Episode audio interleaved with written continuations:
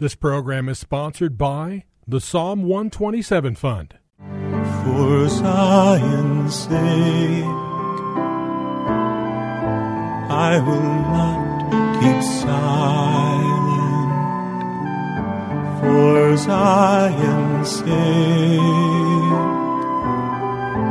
I'll not hold my peace. Welcome to For Zion's Sake. Isaiah 62 1 is taken directly out of the Hebrew Scriptures when the prophet Isaiah declared, For Zion's sake I will not keep silent, and for Jerusalem's sake I will not keep quiet, until her righteousness goes forth like brightness, and her salvation like a torch that is burning. Your hosts for the program are Shelley and June Volk, Jewish believers burdened to see Jew and Gentile become one. Believers strengthened in their faith and for their Jewish kinsmen to come to the saving knowledge of Jesus as the Messiah, the Son of God. Bless the Lord. Good evening to you and welcome to For Zion's Sake. We thank you for joining us. We're the Volks. My name is Shelley. And my name is June. Hi, everyone. It's good to be with you as we continued the teaching that we started yesterday. And if you were with us yesterday, you know we're speaking about one word that seems to be overlooked when we read the scriptures. It appears many times, and that word is nevertheless. And Junie, you gave us the translations from the Greek and the Hebrew word, and nevertheless means despite. Many times in our Bibles, depending upon your version, it's translated by the word but and yet. So I think we have a picture of what nevertheless um, stands for. And your example yesterday, Junie, if you want to share it again, it's really powerful because it epitomizes the necessity of of understanding what nevertheless means. Right. And the example I gave was the crucifixion of Jesus and what his mother thought, what the disciples thought, what the women that served him thought, their hope for Jesus being the Messiah was over. He was dead. He was supposed to be king of the Jews, and he was gone. And three days later, he was resurrected. So he was dead. Nevertheless, he was alive. Hallelujah. And it's an example of showing us that sometimes we see something that brings despair. We think something is over and there's no hope. We feel depressed. Nevertheless, if our hope is in God, if our eyes are open to eternal purposes, something changes. And I shared how important it is right now in this generation because we are experiencing changes throughout the world through this COVID 19 and people don't know what tomorrow brings, which could bring anxiety, depression, addiction. Nevertheless, if we give our heart and life to the Lord and we ask Him to open our eyes and understanding, Lord. He can actually give us purpose and excitement to live in this last generation. Hallelujah. And through the course of this week, Junie, I really believe that we're going to begin to show and people are going to be to see and understand there is a link between the nature of God, which is so involved with the word nevertheless, and eternity. We spoke yesterday from 1 Corinthians 15. I want to repeat verse 19. 1 Corinthians 15 19. If we have hope in Christ in this life only, we are of all men most to be pitied. That word is translated, that same Greek word is translated in Revelation 3:17 as miserable.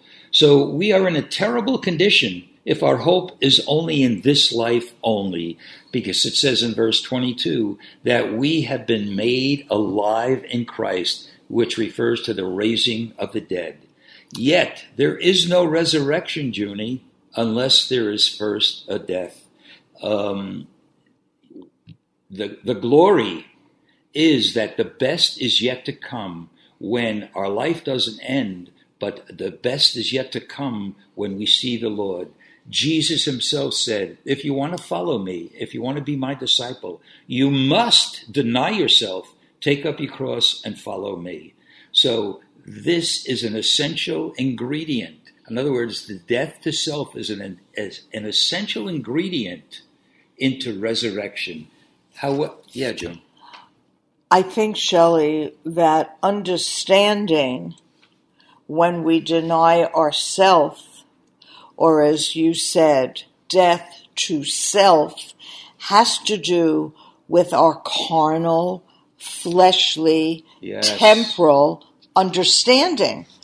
And we set goals or have desires in this life and in this flesh for temporal things. But when we give our heart and life over to the Lord and we ask Him to open up our understanding for eternal things, then in this flesh and in this body, it won't even feel like denying ourself. It will, will realize it's a privilege to be able to live for and serve the resurrected Messiah, the Son of God. because nevertheless is in God's nature, and we pointed out yesterday, Junie, from 2 Peter 1 4. For by in chapter in verse 4, chapter 1 of 2 Peter, for by these, and these he's referring back to the promises of God, he has granted to us his precious and magnificent promises, in order that by them you might become partakers of the divine nature, having escaped the corruption that is in the world by lust.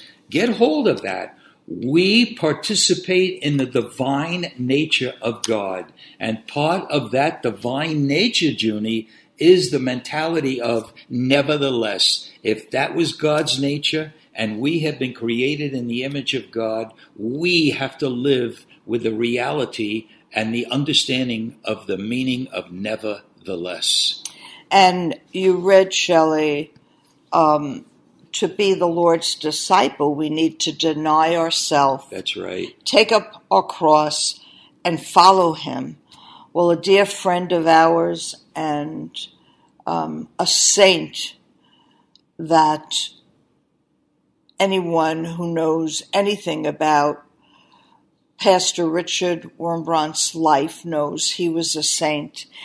And he shared a message on may the blossoms of a rose grow on your cross. There's something of a fragrance of the beauty of God when we take up our cross and follow the Lord. And it can be too heavy because it really is the Lord's cross, or there can be a fragrance because the Lord guides us and in a very real way enables us to carry it. So what looks like would be sad, depressing, and difficult, nevertheless, Amen. there's a fragrance that's an eternal fragrance. Thank you, Lord. Yes, Lord. And I really believe, Junie, as we go through this word, nevertheless, we are going to come to the place where we will embrace death to self or denying ourselves when we understand the nevertheless in God's natures, because we are partakers of that divine nature. Let's look at examples of the nevertheless of God. In Nehemiah 9, it speaks of the sin of Israel. They were disobedient to the word of God and they rebelled against God. And God admonished them uh, through the prophets. But we read in verse 31 of Nehemiah 9 these words. This is God speaking uh, through Nehemiah. Nevertheless, in thy great compassion, thou did not make an end of them or forsake them, for thou art a gracious and compassionate God. Again, nevertheless, goes against everything natural. When somebody comes against us, what do we do? We come against them or we shy away from them.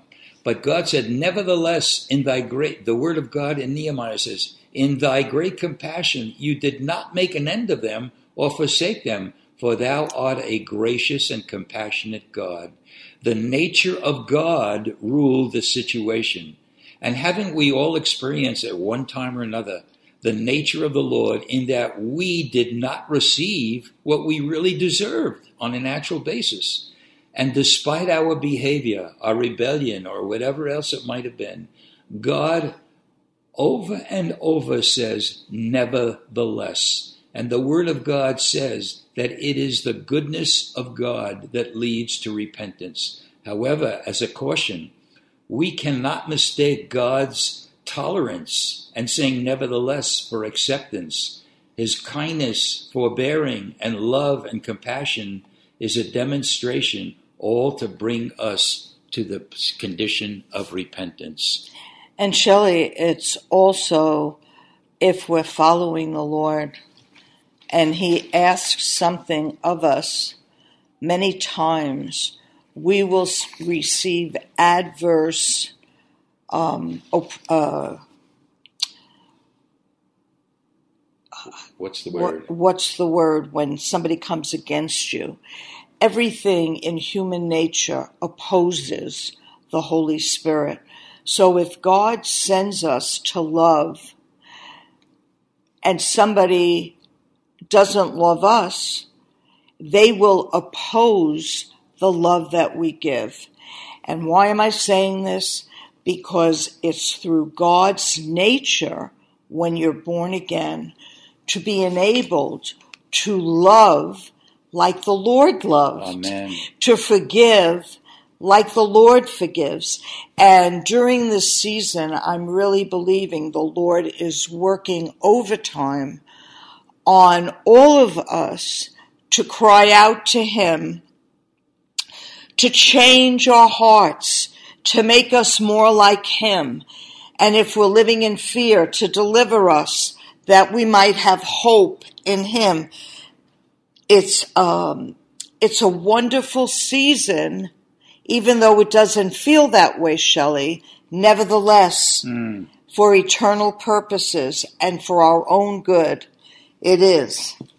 It brings to mind as we come to a close, Junie, we need to be careful and not react to other people or situations, but say, Lord, how would you respond to this? Because throughout the history with Israel, up until the time that they're all going to be saved, God said, nevertheless, when He should have destroyed them, when He should have destroyed us for being disobedient to the Word of God, His attitude was nevertheless. And again, it's always to bring us to repentance. So, Father, we acknowledge you Lord. as a wonderful, compassionate God. And if, Lord, you could live in the realm of nevertheless, and since we are partakers of your nature, we want to live in the realm of nevertheless as well. We say this and pray for this in Jesus' name. Amen. Thank you for joining us this evening. If you would like to get in touch with Shelley and June, you can write to them at P.O. Box 1784, Scottsdale, Arizona 85252. That's P.O. Box 1784, Scottsdale, Arizona 85252. And you can also contact them on their website, ShelleyandJuneVolk.com. That's ShelleyandJuneVolk.com. Until next time, the Lord bless thee and keep thee. The Lord make his face to shine upon thee and be gracious unto thee. The Lord lift up his countenance upon thee and give thee peace. This program was sponsored by the Psalm 127 Fund.